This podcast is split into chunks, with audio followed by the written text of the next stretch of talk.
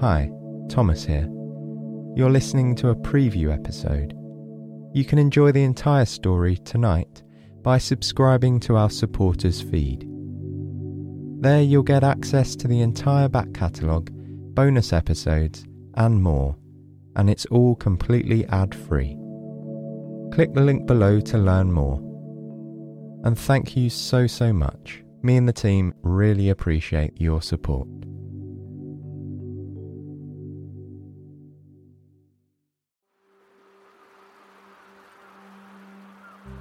You're standing on clean, white pavement. To your left is a row of palm trees. Their deep green fronds rustle together in the gentle wind. The sunlight reflects off the fronds, tracing silver outlines along their ragged edges. The lanky shadows of the palm trees dance all around your own. You follow their rhythmic motions with your gaze. A gust of wind makes one shadow sway, leading your gaze toward a set of train tracks a few feet away. Behind you is a white Spanish style building. Its facade is marked by elegant arches that lead to a bell tower perched atop the roof. Atop the bell tower is a tiled dome. The tiles are green and yellow and shine as the light hits them. Above the arches, a sign bears the words train station in fanciful wooden lettering. It's the main station in San Diego the southernmost city in California. And this is where your journey begins.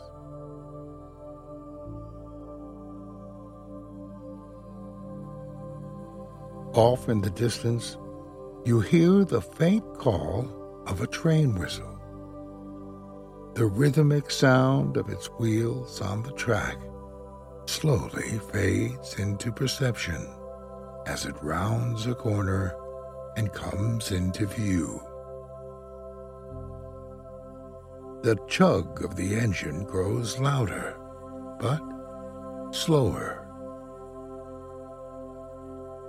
The nose of the train is painted robin's egg blue against a brilliant silver background, which is polished to a shine.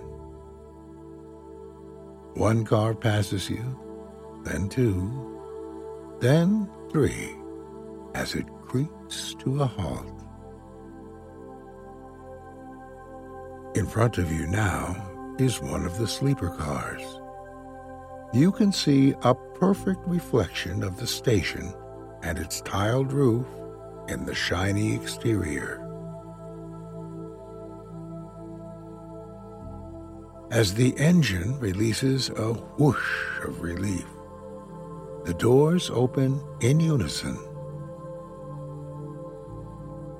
The conductor steps down onto the platform. She blows a golden whistle and signals everyone aboard. You are traveling light, so you don't have a suitcase to carry up the stairs, just a backpack filled with everything you need for this journey north. You hold on to a small handrail and climb onto the train. With another blow of the conductor's whistle, the door closes behind you. From your back pocket, you pull out an envelope Inside is a long, rectangular paper ticket. You scan it at a machine in the entryway and head down the aisle looking for your cabin number. You'll be on this train for at least one night, so you decided to get a cabin in the sleeper car. It will be much more comfortable than sleeping in one of the regular seats. Besides, you've always loved falling asleep on trains. There's just something about the rhythmic rocking that soothes you. It makes a deep and restful slumber almost unstoppable.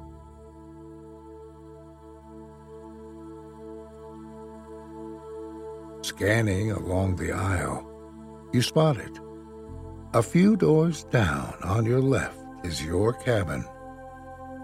Somehow you manage to board the closest entrance on the exact car.